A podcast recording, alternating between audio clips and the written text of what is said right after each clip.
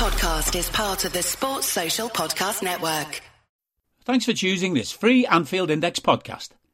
If you'd prefer to listen to this or any of our other shows without adverts, then now's the time to check out Anfield Index Pro. With AI Pro, you can supercharge your entire listening experience.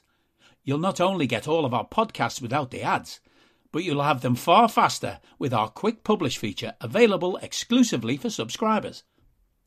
AI Pro also puts you in the heart of our sound studio with an option to listen to many of our shows live and interact with the podcasters in real time as the shows are recording. Upgrading couldn't be easier.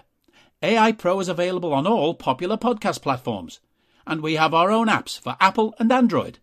Just head on over to AnfieldIndexPro.com and get started today. Hello, everyone, and welcome back to another episode of Rival Recon here on Anfield Index Pro.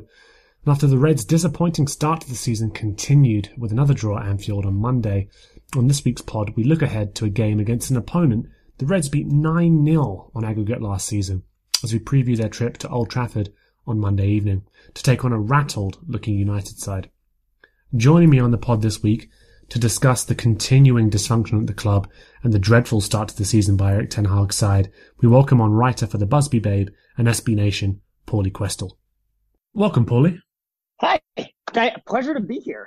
Yeah, no, it's good to speak with you. Um, always, I think whenever this fixture comes around, uh, we've had sort of a long, a long line of um, guests come on the show to discuss or, or, or, give us their view on the United perspective, uh, and it, it, it always feels like there's uh, a myriad of different things that we can talk about. Uh, and to be honest, over the past few years, certainly perhaps even longer than that, it's it's been quite a dysfunctional uh, sort of scene to be uh, d- digging into. Uh, no different this season, of course, as we'll get into in a second. But before we get into this season, I just wanted to ask you because I spoke to Carl Anka a couple uh, weeks ago for a preseason pod, uh, preseason version of this rival recon pod that we do, and we're just asking him about his expectations prior to ball being kicked at the start of the season.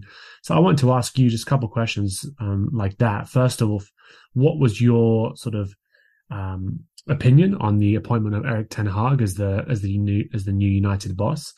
Um, what did you see as sort of the, the, the biggest obstacles he would have to uh, you know tackle? And then thirdly, I guess um, after preseason finished, what were your sort of expectations for uh, what United would would do this season? Yeah, I was I was happy with the Erik Ten Hag appointment. I he's very highly rated he plays a good style of football. Um, I don't watch a lot of Dutch football, so I didn't have an extreme opinion on him one way or the other. I spoke to people that do, and the prevailing theme around that was this is going to be a good hire. So I had no reason to doubt that. The other side of it was Mauricio Pochettino, whom I wanted the club to hire in 2019. And in 2022, I was unsure. Um, I was always skeptical about how much different he would be. Um, so I, I had no issues with the appointment of Ten Hag, but I, I did have my, my one reservation was that I thought he was being a little, it's possible that he's being a little overrated. Um, he is coming from a smaller league and he's had success everywhere he's gone, and that's great. There is a difference between managing the uh, a, team in Holland with comparative to the rest of the league, the largest amount of resources to now managing a team like Manchester United, one of the three biggest global teams in the world where everything you do and everything you say is going to be scrutinized and he's unproven at that. That doesn't mean he can't handle it or that he won't handle it. It just means we don't know. And that was something, just the the small reservation there.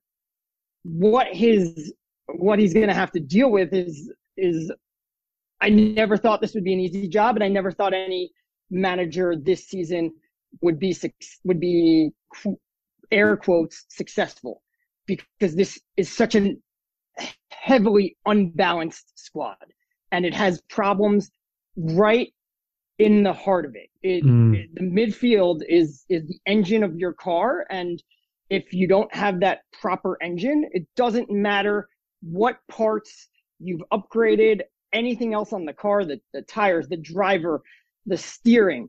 If the engine doesn't work properly, none of the other things are going to work properly. And this is a club that has neglected midfield for years and it it didn't have a good one.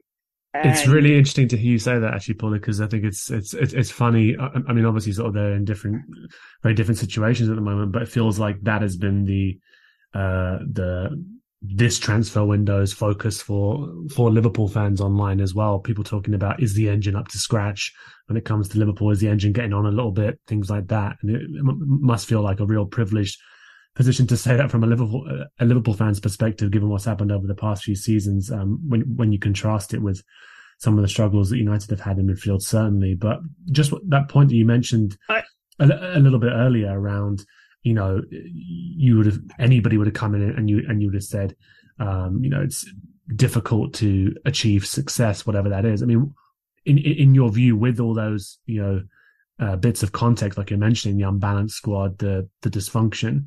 I mean, what would you, what before a ball was kicked, what what would you have actually qualified as a successful season for for Erik Ten Hag?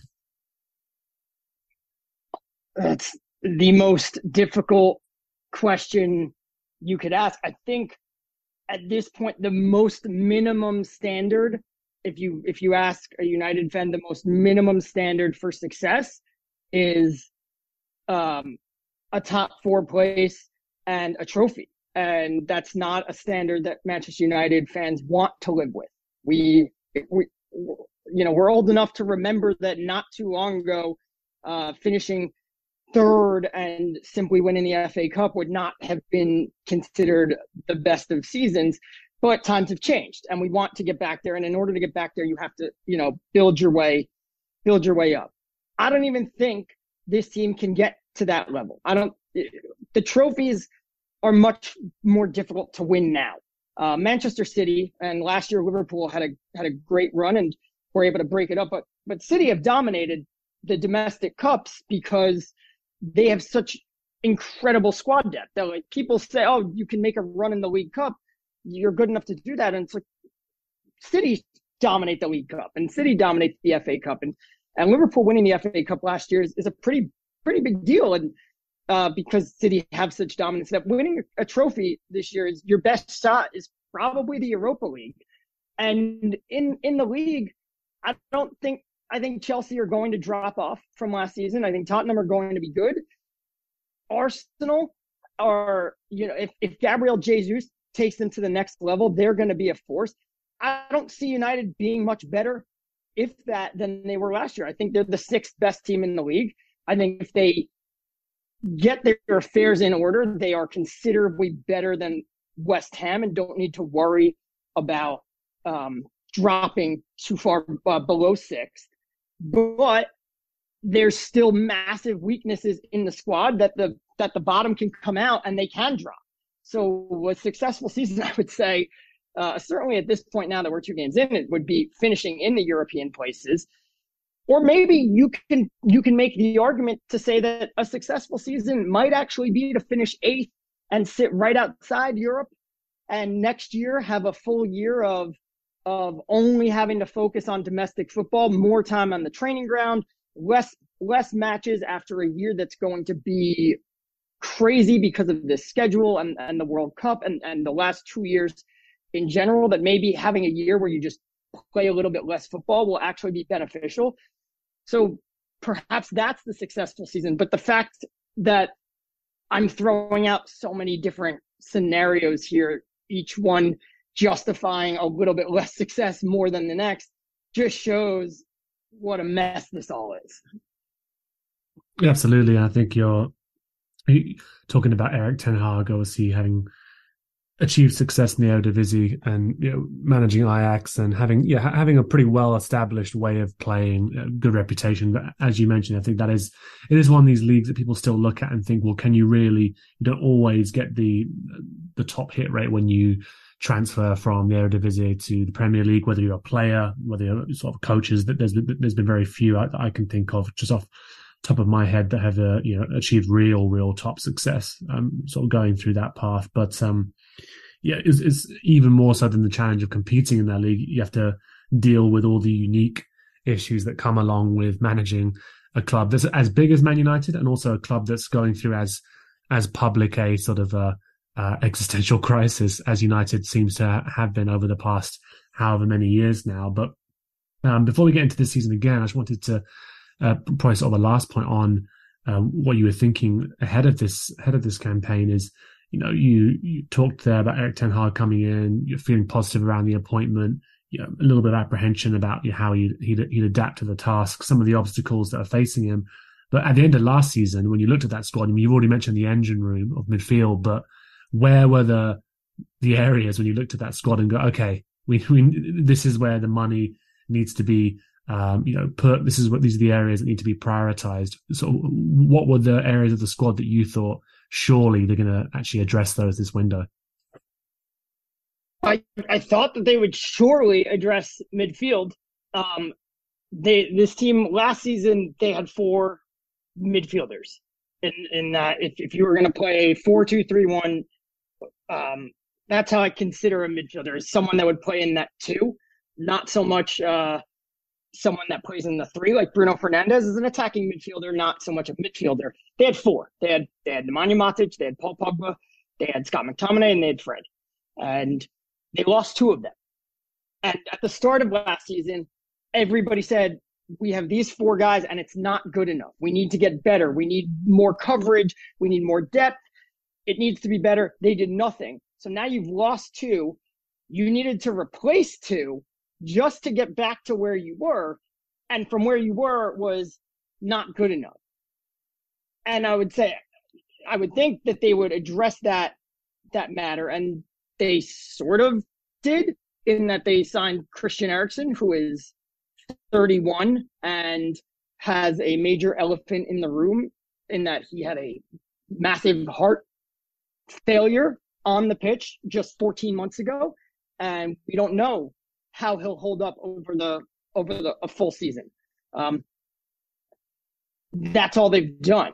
And Christian Eriksen is an attacking midfielder. He's been that his whole career.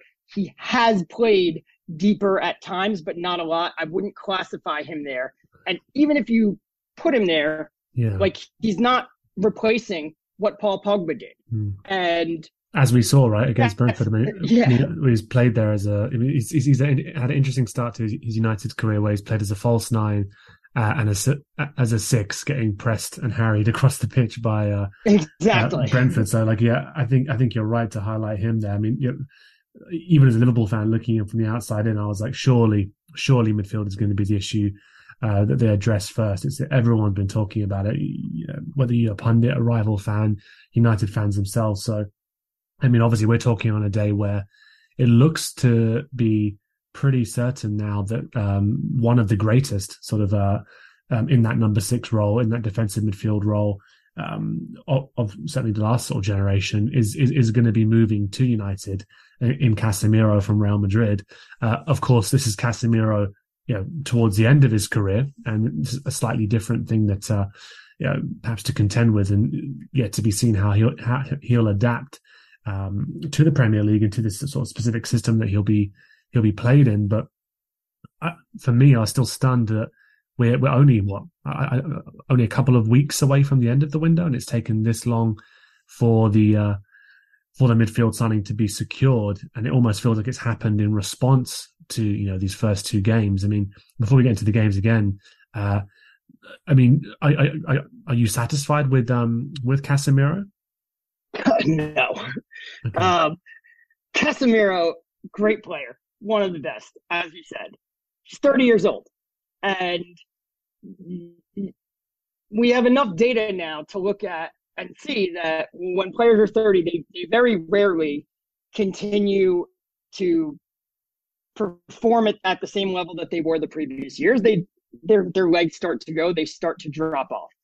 And 50 million pounds of a transfer fee, very high wages. That's a lot to pay for someone who, more likely than not, in two years is not going to be the Casemiro that you're you think you're signing. And then it becomes a oh, we need a new defensive midfielder, except we're paying a lot of money to Casemiro. This is a club that has financial issues. Um, there, it wouldn't be beyond ownership to be like, we could sign a new midfielder if you sell Casemiro, except nobody's going to be coming for Casemiro. The like the the well-run clubs just don't sign players like this. This there's a few issues here in that one is he's not the same profile as any of the other midfielders we've been looking at.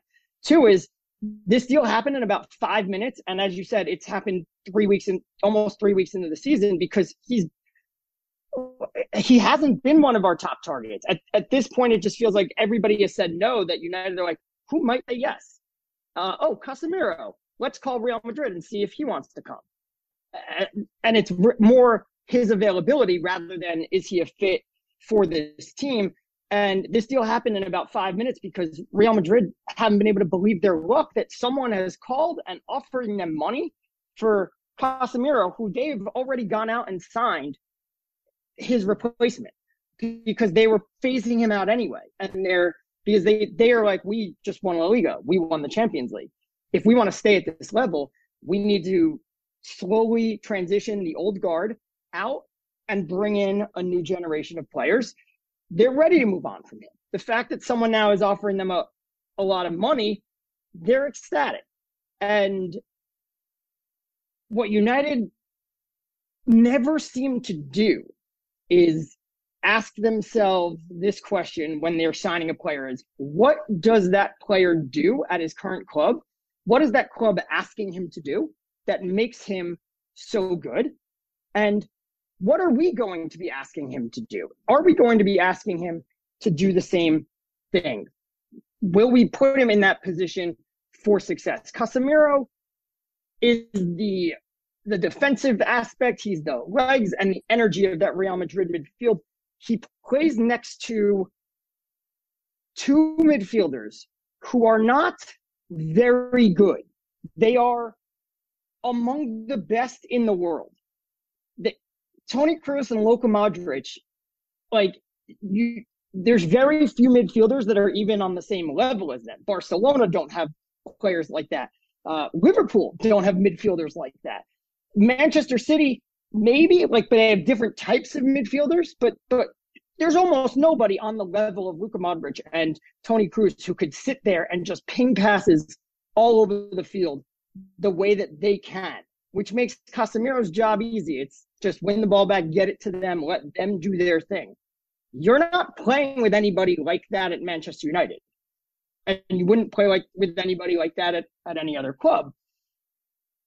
So is he going to be able to be as successful there as at United as he was at Real Madrid? And if he's not successful, well, then that's a lot of money that you now have tied up in this player who you very quickly from here on out need to replace. It, it just, it screams of desperation. Um, does it make us better right now? Yes, it does. Uh, and it's, it's an upgrade over what we had for sure. I just, I'm not sure how much better it makes us. I don't know how much it raises our ceiling. It's, it's, it, it just, like I said, it, it reeks of of desperation and it's not the kind of move that a club who has a plan or has their their affairs in order would make. Yeah, I think that's the main thing to me, isn't it? Really, that I think Casemiro, you can make arguments for you know for him coming and potentially adapting well. You know, you play, you know, combining him with players alongside him who, oh yeah, obviously not the quality of Modric, obviously not not, not the quality of Toni Kroos, but you know can complement him, can help him settle a bit easier. But and he obviously at, at his best he's in, incredible at you know so having those interceptions at vital moments you know some of the screening work that he does he's he's very very effective mean he keeps he keeps Fabinho and has kept Fabinho at the Brazil side for um, for a long while now um, and it's just remarkable how that midfield at Real Madrid has has sort of managed to to conquer others that you would just see on paper surely they're going to be dominating them but yeah I think you're right he's he's been moved on at a time where Camavinga is there, Tchouameni is there. Uh, yeah, perhaps the energy was starting to fade a little bit. That's why they had to bring in the likes of um, uh, the Uruguayan player Valverde, of course, um, at Real Madrid, who provides a little bit a little bit more energy in that midfield than Casemiro is able to give any any longer. So it's yeah, it's to me, which is a, another example. Um, not even of, of, of desperation. I mean, obviously, sort of the, the, the figures involved here apply a degree, you know, or suggest a degree of desperation, but it's it's more.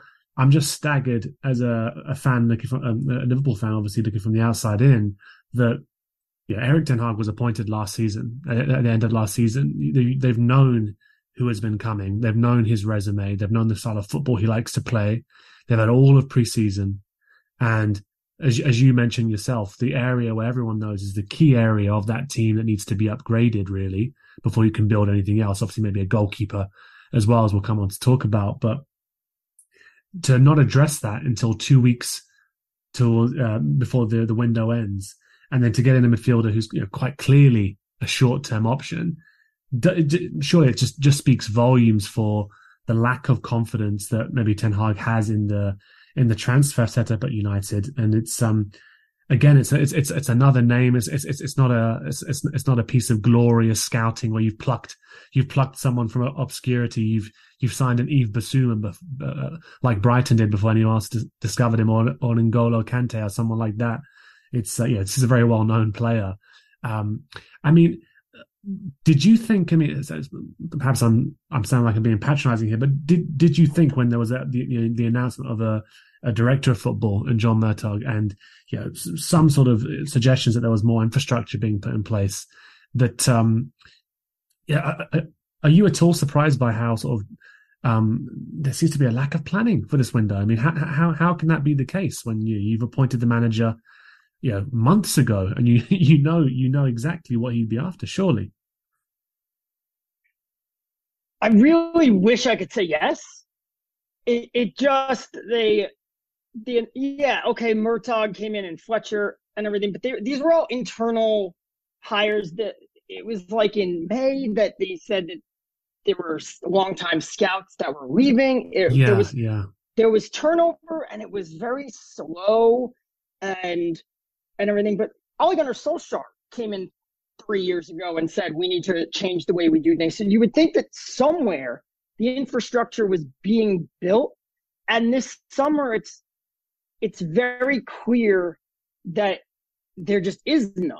And and no clearer than the the fact that, like I said, Casemiro is just a different, completely different profile than everybody else that they've been linked with.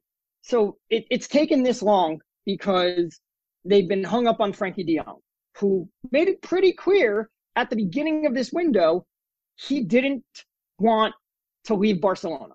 And Erik Ten Hag made it pretty clear. Frenkie de Jong is my guy. I don't want anybody else. And that's where their the infrastructure is completely lacking in that they didn't have alternatives. Is they need is you have to find the balance between getting what the manager wants and not having the manager be in total control because then you know the team that we put out at Brentford had had players signed by like five different managers, and that's what happens when you just let managers sign whoever they want. Not most transfers don't work. It doesn't. You know, it becomes a mess. When Frenkie De Jong, when Erik Ten Hag wants Frenkie De Jong, you have to look at it and say, okay, what is it that Frenkie De Jong wants? Like that that Frenkie De Jong does that that you want? Like what profile are you looking for? And then have a scouting department that can go and come up with alternatives to that profile. Um, look, I'm talking to Liverpool fans. We all we all know the story that Jurgen Klopp wanted Julian Brandt, and the club went to him and said, "Not going to happen. Here's what you're trying to do. Here's this guy, Mohamed Salah. He can do what you're looking for. He's the guy that we can sign." And I'm sure if you went on Twitter uh, at the time, people were sitting there going, Mohamed Salah, like the guy who failed at Chelsea, why are we signing this guy? And it's like, no, you trust in the, the you, you, you put your trust in Michael Edwards because he clearly knew what he was doing. And United just don't have that at all. Um, they have, they have no alternatives to say, oh, hey, we can't get Frenkie de Jong. Here's a list of players we can get. Or what kind of profile are we looking for for any of the other positions that that Erik Ten Hag wants? And it, it, it just the fact that they uh, that Marco Arnautovic was like a serious consideration a week oh, yeah. ago for no reason other than like Erik Ten Hag worked with him 10 years ago mm. and he's available now. Like that, that, that, that can't be something that happens. You need yeah. to have a, a department in place that can be like, that works with the manager and says, uh, give me the profiles that we're looking for. You can give me your top targets. We'll try to make that happen. But if not, we're going to present you a list of five players that mm. are that are similar. Like uh, I forget I forget what his name is, but um, the left back that Liverpool signed last year, who oh, from nowhere. Tsimikas, yeah. yeah. Who who the heck is that? But Jurgen Klopp went and said we need a backup left back.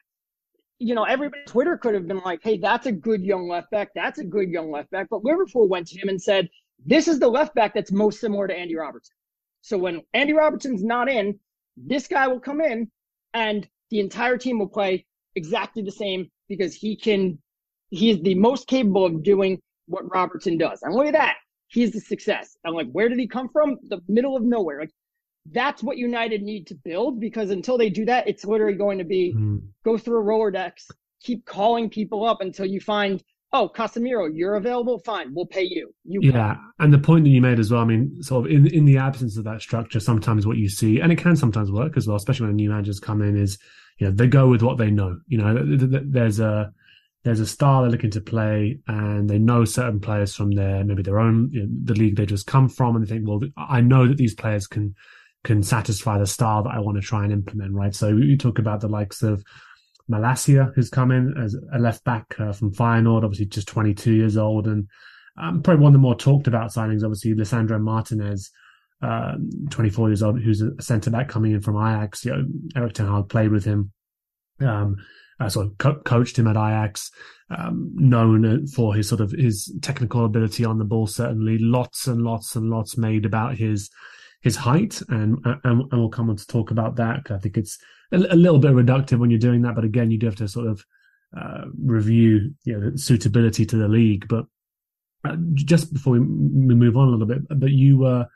Talking about the sort of the, the, positions that made the most sense to tackle, we, we've done midfield, I think. Um, one that seemed really obvious, actually, I mean, perhaps it's only been after, um, especially obvious after the past past two games uh, this season. But I think most United fans were aware of it last season as well. If you want to play uh, in a system where you're going to have a high line and you're going to need someone to sweep uh, from the goalkeeper position, that David De Gea, even though he's been player of the season many, many times for United and has performed miracles for United over the over the seasons, is not that player, right? And were you surprised that you know, Henderson was was allowed to go for the goalkeeper position, and then also nobody, seemingly nobody else has been uh, targeted to come in and you know, give competition who actually would suit that uh, that style. I mean, w- w- was was that another position that you were looking at this summer and thinking, yeah, we actually we we could do with looking at goalkeeper? Yeah, it it's baffling to be honest. It's it's been obvious for a few years now. Um, United, the midfield is the problem, and then they have expensive problems at the front and the back, and all these problems is in the in in 2022 football is literally a game where your team has to be a machine of 11 players working together and any weak chain weak part of that machine is going to affect the entire machine and and prevent you know other people from being able to do their jobs. I was once I read the story about Dean Henderson and how he said I, I arranged for a loan before I even met Erik Ten Hag. I wasn't surprised they would let him go. Um, uh, I didn't see that. I mean, he's mad, and he has every right to be mad. Uh, he, look, Dean Henderson is has not been the utmost professional professional. He's the source of a lot of dressing room leaks. Um, he complained a lot um, two seasons ago when he was getting more opportunities than any number two goalkeeper uh, in the league get. He was playing in the Champions League. He was getting opportunities in the Premier League. He was still complaining about playing time. and was like, yeah, David De Gea is not playing well, and he's not, but he's not playing catastrophically bad. And when you're getting opportunities, you're not playing so well that to make anybody be like, wow, we need to put this guy in in place of De Gea. It is clear though that David De Gea does not fit modern football, um, especially the way that Erik Ten Hag wants to play. So it is baffling that they haven't even gone after just like a cheap goalkeeper that someone that you would think, oh, that's just a backup. Even if if he fits the style of play better than De Gea, that's an upgrade right now. And you could, if you spent five million pounds on a backup who you say we're just going to let you play this year, and next year we're going to target a more long term goalkeeper, that's fine. You you don't need to get a the David De Gea, uh, Courtois, Alisson, Ed, uh, Ederson um, level player right now. It so it, it really is astonishing, and and it comes from his wages. Yeah, he's making three hundred seventy five thousand pounds a week, which which comes from it, it all goes back to the Alexis Sanchez deal, like this, and this is comes back to how much of a mess recruitment at this at this club is. That at one point they said, "Oh, let's sign Alexis Sanchez." Why? I don't know. There's there, what does Alexis Sanchez bring you that that team needed? I don't know. They gave him a ton of money, and all the while, David De Gea was having a historically good season, and where he was solely the the reason that United finished second. And he went there afterwards and said, um, he went and said, why is Alexis making the most money on the team? I'm the most responsible for our success and the fact that we finished second. And he wasn't wrong. And it was a good argument. And United were afraid of losing him because back that, well, they played a different style of football under Mourinho, but also back then, football was slightly different. It's changed a lot in the last four years. That it, like De Gea was not as big of a liability back then, and they they caved and they gave him this new contract, which has made him undroppable. You can't sit there and and have a three hundred seventy five thousand pound a week player sitting on your bench every week. It it'd be a bad situation. He's been at the club eleven years. He's a big presence in the dressing room. He's very respected. It's it it's a difficult situation that the club just never really handled well. Um, and right, of course, right after they give him that contract, football does start moving in a direction where you need your goalkeeper to be more agile, to to come off his line more, and it and post lockdown, it it went you know exponentially more in that direction. The the line is not just a straight little thing. It's it's it's like a it's a, a, a learning curve sort of thing where it just it just took off. Football is so different now than it was pre-COVID that it he's become a huge liability. But Dean Henderson, I get it. It's it's baffling. Like he was supposed to be the number one keeper last season, going into the season, and then he got COVID. That that's really unfortunate. De Gea came in at the start of the season and actually played really well, made a bunch of massive saves that made it impossible to drop him. And by the time things got really bad, it's it's a mystery to me why Ralf Rangnick never gave Dean Henderson a shot in the second half of the season yeah. when United weren't playing for anything. De, De Gea's form had already tailed off. It was like, why is this guy still in net? Let's see what Dean Henderson can do. He didn't that pissed Henderson off, and it, and it should have, and and he was like, "I'm getting my ass out of here," and I don't blame him for that. Mm. The whole situation is baffling, and and the theme of everything here is this could only happen to a club that just doesn't have any of its affairs in order, and like this is the perfect firestorm of of everything happening to Manchester United that they they deserve all of it because they run the club like a zoo. Yeah, no, I, I think it's. I mean, I mean, there's. I'm not. I'm, I'm not expecting you to have a, you know, sort of finely tuned answers to some of these questions. I think you're right. I mean, it's it's it's it's just all of this is just evidence of a lack of infrastructure, a lack of genuine seriousness in terms of planning.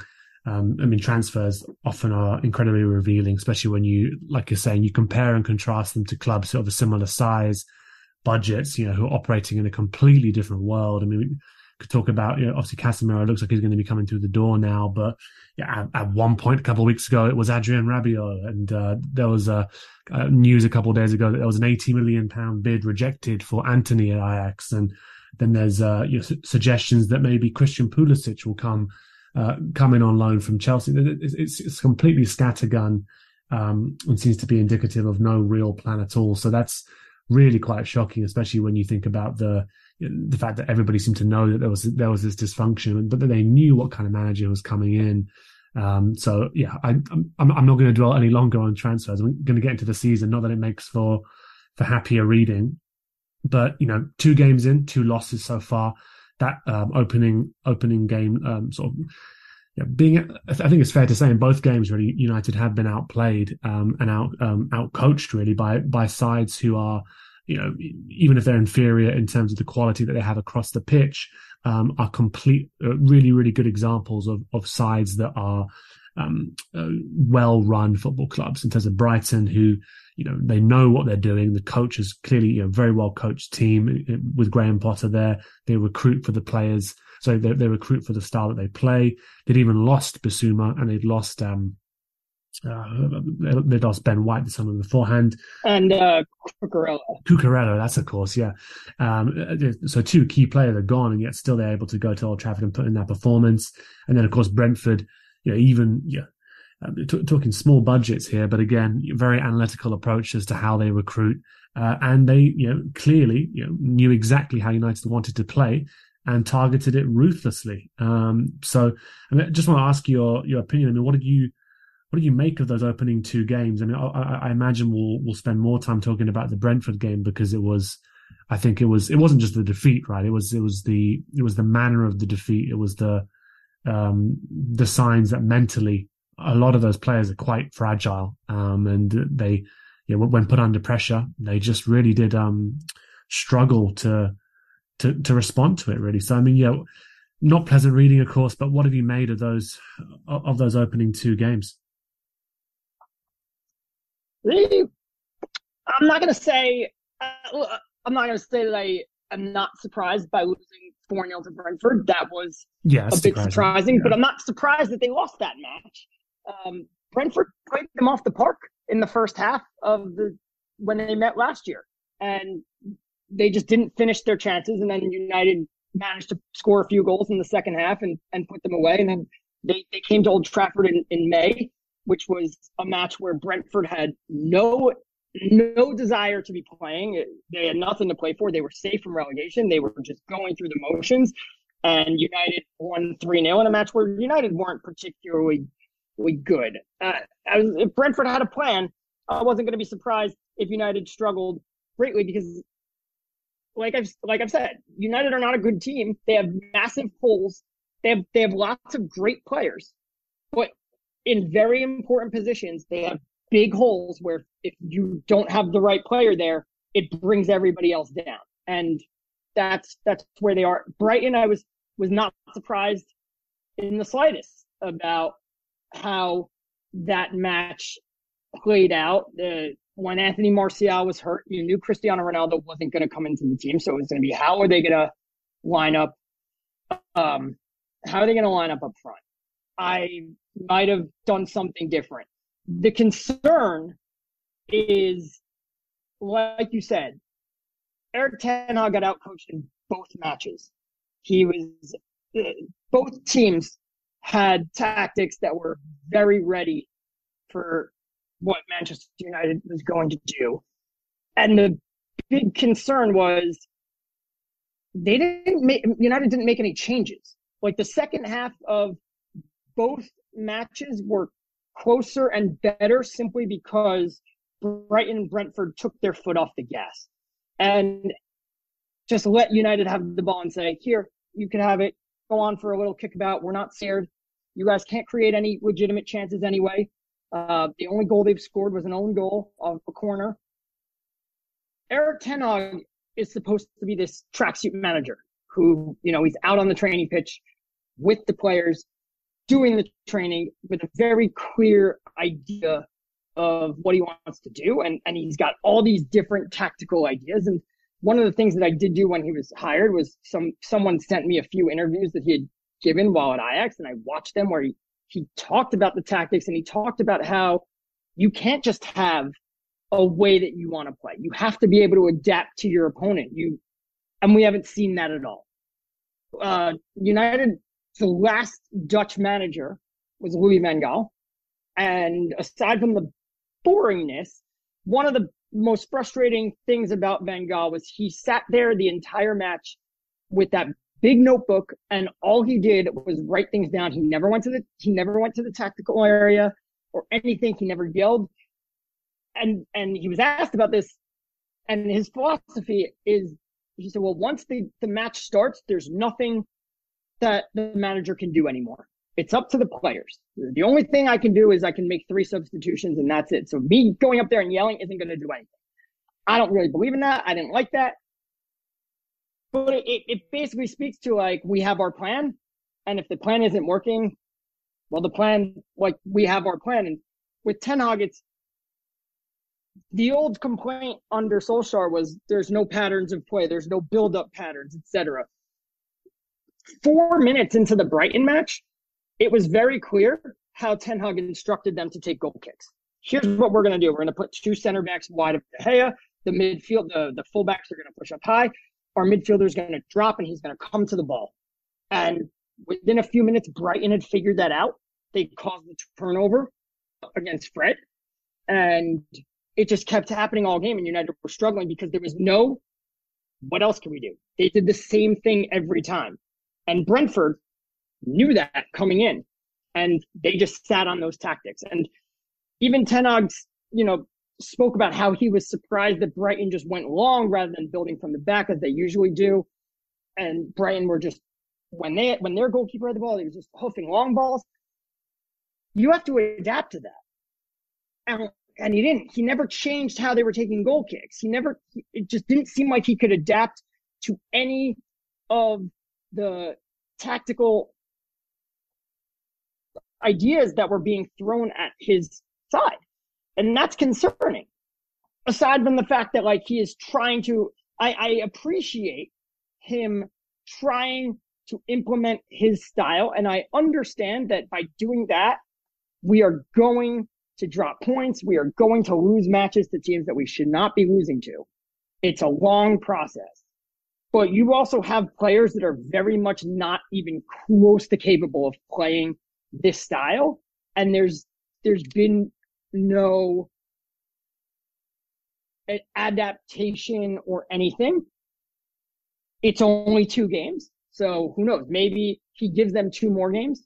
And by October, we're looking back and being like, wow, that player hasn't played since August. Um, and we're now seeing an academy player. And part of the issue is that there's just no senior players that he can drop. There are certain positions where you can't drop anybody because there's no other player that can come into the side. So it's only two games, so you can't make definitive statements on he's not doing, like, you know, he's not doing anything, but it, it's been concerning. No, absolutely. I think, yeah, when when it appears as though opposition teams are so well drilled, so well prepared for uh, the way in which you're going to try and play, and you know, I, I, I, thought the Brentford game in in particular, yes, you're playing some some players. It's like you know, square pegs and round holes. Certainly, Christian Eriksen in the number six was a great example of that, right? And you got a goalkeeper who not comfortable playing out of the back as well. Defenders who aren't com- um, capable or, or comfortable playing in a high line, as we've seen plenty of times with Maguire when he's dragged out wide that in those one v one situations. It's it's obviously an uncomfortable thing for him. Uh, he's more used to playing in a sort of de- deep defensive line, and again, perhaps that's you know the reason why some of these players looked looked so much better uh, under Solskjaer, where they could you know, play in that you know deep shape and then look to counter. Uh, this is not the way in which Ten Hag will want to play. Um, and already you're sort of seeing people say, you know, should he compromise a little bit? You know, should he be aware? Look, you know, he's not got the players to play that style. But I do look at it from a Liverpool perspective and think it's just pretty. It's it's so insulting for a manager to come in with a very clear style of play and not not be given the tools to to play the way in which he wants to play. He's, he's supposed to be in charge of a rebuild, so I understand his frustration here as well. But I mean, I've seen he, has been calling for togetherness um, ahead of the the next game. I think there's also um, set to be an anti-Glazer protest ahead of the next game as well at Old Trafford. Um, just before we get onto the game, actually, um, the, the, just realised that we've gotten uh, almost 40 minutes into the pod, beyond 40 minutes now, and we've not spoken uh, or mentioned the name uh, Cristiano Ronaldo, uh, which is pretty remarkable in terms of he obviously is another issue that we're not really discussing here, where clearly a one-to-way player wants to get out of the club, um, seemingly stylistically doesn't suit the way in which you want to play as well, yet doesn't have to appear to have many takers. I'm guessing he's got some uh, some sizable wage demands uh, on his uh, on his list of uh, of demands in general. I mean, just just quickly, I mean, what's your what's your view on the Ronaldo situation? Uh, not long uh, in the window now. If you were if you was to go to, to try and get a replacement in, but in in order for this rebuild to work, I mean, does he does he have to be moved on? Really? It's it's going to be very difficult to make it work if he's still here because there's always going to be that Ronaldo shadow. And there's already reports of him pushing back against Erik Ten Hag and not yeah. being and not liking the pressing and well, he can't do being it, upset. That's, that's, that's, it's not that he can't do it; it's that he doesn't do it. Yeah. Uh, he he he doesn't. Well, uh, Ronaldo's one of the most in shape, physical human beings on the planet. He could if if he wanted to exert his energy in a press, he could. He he doesn't see that as um, where he should be spending his energy. He has this belief of my job is to score goals, and he he devotes all of his energy to doing that. Like if you'll notice, he will never shy away from running and closing down a goalkeeper because if a goalkeeper makes an error, it's just a tap in. But if his job in the press is the ball went out wide, I need to go and close down that that fullback. Well, if the fullback makes an error, like now I have the ball all the way out wide. I'm, it's not an easy goal. It's not worth the effort for him. It's now I'm tired and I'm out wide. Um, I need to rely on my teammates to make runs into the box. I'm not in a goal scoring area. You need a selfless player to be able to do that. That's one of the reasons that Roberto Firmino has been so successful at Liverpool is because he is the selfless player that will do the work for his teammates. So there's already pushback from Ronaldo, which makes it difficult in the dressing room when you when you see key players not buying in to the coach, which we didn't have in the preseason. He wasn't there, and all the players were willing to, with a microphone and a camera in their face, speak about how much they were enjoying working with the new manager. And now we're getting reports of Ronaldo isn't happy. And then if you'll notice, it'll, the, the writing will say like Cristiano Ronaldo has pushed back about, uh, he's not happy with the pressing and the, and the running and training. And then it'll say some players aren't convinced by Ten Hag's tactics. And it's like, is it some players, or are you just saying some players to make it seem like it's more than just Ronaldo? And that's gonna and and it'll create engagement for you because again, the players were willing to put their faces on camera three weeks ago and speak about how much they enjoyed the manager and his new ideas and and how it was so important that they were all buying in if Ronaldo stays for a year, it's almost like this year's a wash. And that next year becomes year number one, you know, when he leaves, unless they stupidly renew his contract, because it does have an option for another year and never put that past Manchester United, especially because Joel Glazer loves his commercial value. If he leaves next year, then it, then like next year becomes year number one for Erik Ten Hag. But are fans going to look at it like it's year number one? Is the media going to look at it like it's year number one? Is the club going to look at it like it's year number one? So when you go through all these growing pains that you should be going through in year number one of a rebuild and, and a coach implementing new ideas, are everybody is everybody going to be mad and and start applying the pressure that you should be under in year number two? Because they'll be like, oh, this is his second season that it, it it's just if he's if Ronaldo sticks around the entire season, and he will because there's nobody that wants him. Even even Sporting Lisbon, their coach was like, I don't want him. Uh, so like even a team where Ronaldo, which he says he's not even willing to go to because they, they can't pay his wages, but even even teams at that level are saying, no, we don't want you. He's going to be here. It's it's going to make it very, very difficult for Erik Ten to have long term success. Yeah. And uh, I'm sorry that it doesn't get any easier in this conversation, uh, Pauly, but um, I'm, I'm, going to finally move on to probably the last thing we're going to talk about, uh, just briefly ahead of wrapping up. But it's, you know, uh, after two difficult performances like that, I mean, you, you, you're then welcoming a, a team that last season beat United 9 0 on aggregate. I'm not saying Liverpool are at their high flying best at the moment. I think they've started the season in, in a disappointing fashion as well. I mean, they've, they've, they've, drawn their opening games. Uh, and there's been some signs that there are issues still to be worked out, players missing as well, for example. But I mean, in terms of a, a, a, a game to have after those two performances, after the, after the Brentford defeat as well, um, I asked you, I think, before we started recording, I mean, how you how you viewed it. I mean, I'm I'm seeing some United fans looking at it and going, well, you know, they they they need to show some fight. This is an opportunity. You know, we're, we're at Old Trafford against Liverpool. If we can't get ourselves up for this, what can we, you know, what can we do? What can we expect of these players?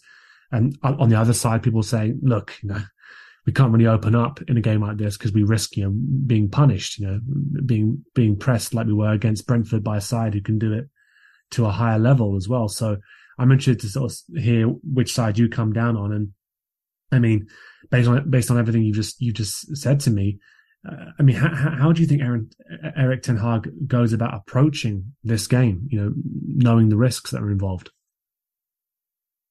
That's a really good question because he has been stubborn so far, and this is the way I want to play. And it's a question of how pragmatic are you going to be? Um, are you going to sit there and say, you know what, our best opportunity in this game is to uh, do basically what United did two and three seasons ago? Stay very organized, stay compact, try to hit Liverpool on the counter. You just said it when you said go out there and show some fight. And it's like, what does that mean? Because like Hannibal Mejbri came on at Anfield last season. Yeah, and you, just kicked you know, a bunch United of fans. yeah, and United fans loved him. They were like, "Oh, this is great. Oh, you know, he he at least showed like he cared." Whereas uh, I think it was Andre Marriner was the referee who basically yeah. at the end, basically he, he committed the foul and Andre Marriner was kind of like, I'm going to give you a break here, kid. Uh, but you should be sent off for this because you've done already two or three fouls and that last one, I'm going to, I'm going to give you a yellow. But if this, if you weren't, if this wasn't like your debut, essentially, you'd be gone. Uh, like, and what, I mean, what, what did Mejbri, what was the first thing he did was he gave the ball away and Liverpool scored a goal. And okay, but then he went and kicked a bunch of people. Is that what showing some fight is? Because that just sounds like United will foul a bunch of liver of players and lose the match. Um, but hey, at least at least they stuck one in on them. So yeah, it's it. I think they have to stay compact. I think Anthony Martial should be back, um, which if if uh, Ten Hag goes with Martial over over Ronaldo, that will give them a better defensive structure. There's United fans love to hate on Martial and call him lazy.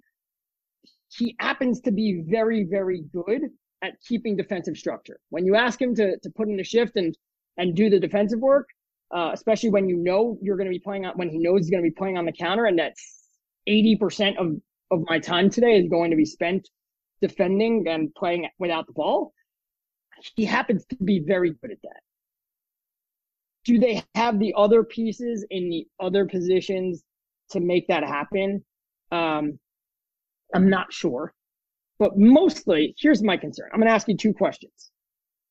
Is Diogo Jota fit? He's not, no. Okay. What about Roberto Firmino? He's fully fit.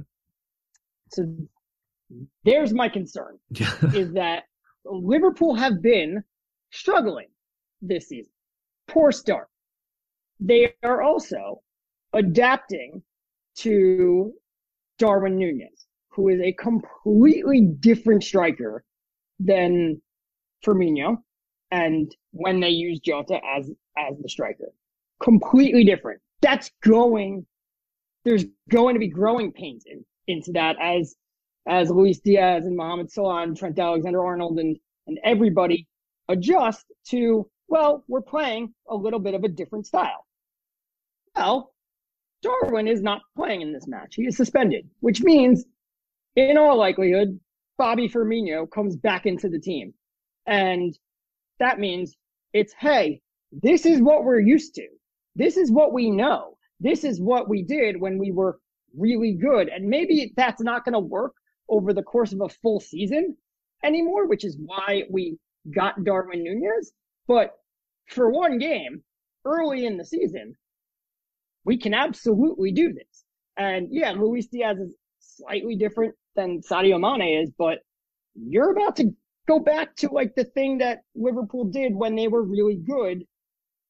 That uh, Liverpool struggling right now doesn't really make me any more optimistic about this match because because of what I just said. It, it just seems like it's going to be a a long, long night at Old Trafford that really leaves uh like it, will be it's probably going to seem like if Liverpool don't score more than whatever amount they score, it'll be because they decided not to score more. Yeah, no, it seemed it's only seemed that way last last season on both on both games, the Anfield game and, and the game at Old Trafford, there just seemed to be a point where, yeah, the team the team begins to rest, right? Because I think I think it certainly became apparent last season. I, I think that those Liverpool sides who showed up just realised that United actually weren't capable of laying a glove on them. So yeah, just control the game. Just just you know just play possession football. Don't exert yourselves too much. Don't you know don't risk injury. And that's yes, obviously a terrible place to get to for for a game like this, a rivalry like this. So yeah, I'm, I'm very, very intrigued to see. I mean, it's it's a very difficult situation. I I, I would not want to be in Erik Ten Hag's position approaching a game like this, thinking about how am I going to deal with it. It's uh yeah, it's a difficult one. And actually, the running, just just looking at the running, it doesn't te- doesn't necessarily get that much easier. I mean, yes, Southampton ha- ha- had their own struggles, but the one thing you know about a Ralph Hasenhüttl side is they're going to be, you know, they're going to press, they're going to try and press uh, and it, they can do that effectively at times. Then you've got Leicester. Perhaps there's a an option there. Not too not too keen on them. Then you've got Arsenal, then Crystal Palace, then Leeds and City. It's a, it's a tough a tough opening run for for United. So it's um. Look, you there's there's 20 teams in the Premier League, and 19 of them can beat Manchester United right now. There's not a single team that if we were playing them at any time, I'd be like, oh, there's no chance they lose this match. No, yeah, it's uh, it's it's it's it's obviously a very difficult. It's been a difficult start. So I'm, yeah. Um, I mean, I don't I don't tend to get I don't don't tend to get that tribal on this pod to be honest. But I'm obviously hoping for a Liverpool win on Monday. But I'm I'm more sort of like perversely fascinated by how Erik Ten Hag is is going to approach this because it really does seem like he has not been given the tools to succeed at the moment. So maybe it's going to be incredibly busy uh, last 10 days or so of this window uh, with with certain names coming through that perhaps I haven't even been um, linked yet in the papers. So it's going to be it's going to be an interesting one for sure. But um Pauly I'm going to wrap up there anyway. Thank you so much for for all the insight you, that you've given us there. I think it's it's clear from from your passion as well that you know this is this is a painful it's a painful period. It's been a, it's been a painful period especially when you you, know, you, you can see problems that appear obvious and they're not being tackled. So yeah I appreciate you you know, putting yourself through that again to, to go through in detail what's um what's been going on at United. Oh, thank you for having me. It's my pleasure to come on. And yeah, it's painful, but like at, at this point, I've I've almost I, you have to for your own sanity is almost separate yourself from this of, of at this if you're not crying or if you don't laugh at the whole situation right now, you'll cry and you'll you'll drive yourself insane. And and that's that's where I'm at right now. It's it's as a fan, it's uh it's disappointing because like I've been able to strip some emotion out of it in that so the lows don't get me down, but the highs aren't as enjoyable either. And This is so different from where I was two seasons ago, where um, when we, you know, when we lost a match, uh, you know, I was so down after that Europa League final, the 4-2 match against Liverpool, losing that, uh, even though we were in second place and had this Europa League final to look forward to, I was, that, that killed me. You know, that was, the highs of that season were so high, the lows were so crushing. And now we're just at this point here where it's like all you can do is sit back and laugh. Yeah, and it's it's that's not a nice position to be in. Obviously, I mean, when you're when you're heading into a game like United Liverpool at home, the last thing you want to have to do is think, well, I'm gonna have to remove my emotion from this game because yeah, I can't. I can't expect too much, so it's um, yeah, it's uh, it's a mess at the moment, and I'm intrigued to see sort of how how things unfold and how th- how a talented manager you know looks to to try and deal with you know some, some what seem like insurmountable problems. But to all those who've been listening um, uh, on this uh, third episode of the season of, of, of Rival Recon, uh, yeah, underwhelming start to the Premier League season for Liverpool. Obviously, you know, two draws, uh, you know, iffy performances, some some questions around the midfield uh, composition. Obviously, Darwin Nunez uh, reminding us all that at times Uruguayan players can can sometimes um, sort of skirt the skirt over the lines in terms of the rules with that headbutt in the last game. But we'll be back again, uh, hopefully talking about a more positive result on Monday uh, and looking ahead to um, the the upcoming game against Bournemouth. Um, surely it's going to be a sort of a slightly easier one to talk about, perhaps. But uh, yeah, Scott Parker's arrival um, as uh, as Bournemouth manager, I'm sure there'll be a, a, a pretty stubborn tactical plan in there. So join us again for that episode ahead of the Bournemouth game. But between now and then, do check out all the other great content on Anfield Index Pro. Uh, and, and, until then, uh, yeah, uh, let's hope for a positive result on Monday. We hope you enjoyed listening to this Anfield Index show. Please be sure to subscribe to our channel so future podcasts find their way to your device automatically. There's nothing quite like fan engagement, and we'd love to know what you think of anything discussed on this show. The best way to get in touch is over on our free Discord community where both podcasters and listeners debate the hottest LFC topics 24 7. Sign up free now at AnfieldIndex.com forward slash Discord. You won't regret it. You can also follow us on Twitter at Anfield Index and find us on Facebook by searching for Anfield Index. Oh, and before you go, we'd love it if you could leave us a five star review on your favourite podcast app. It only takes a couple of seconds and it means the world to the people who create these free shows. Sports Social Podcast Network.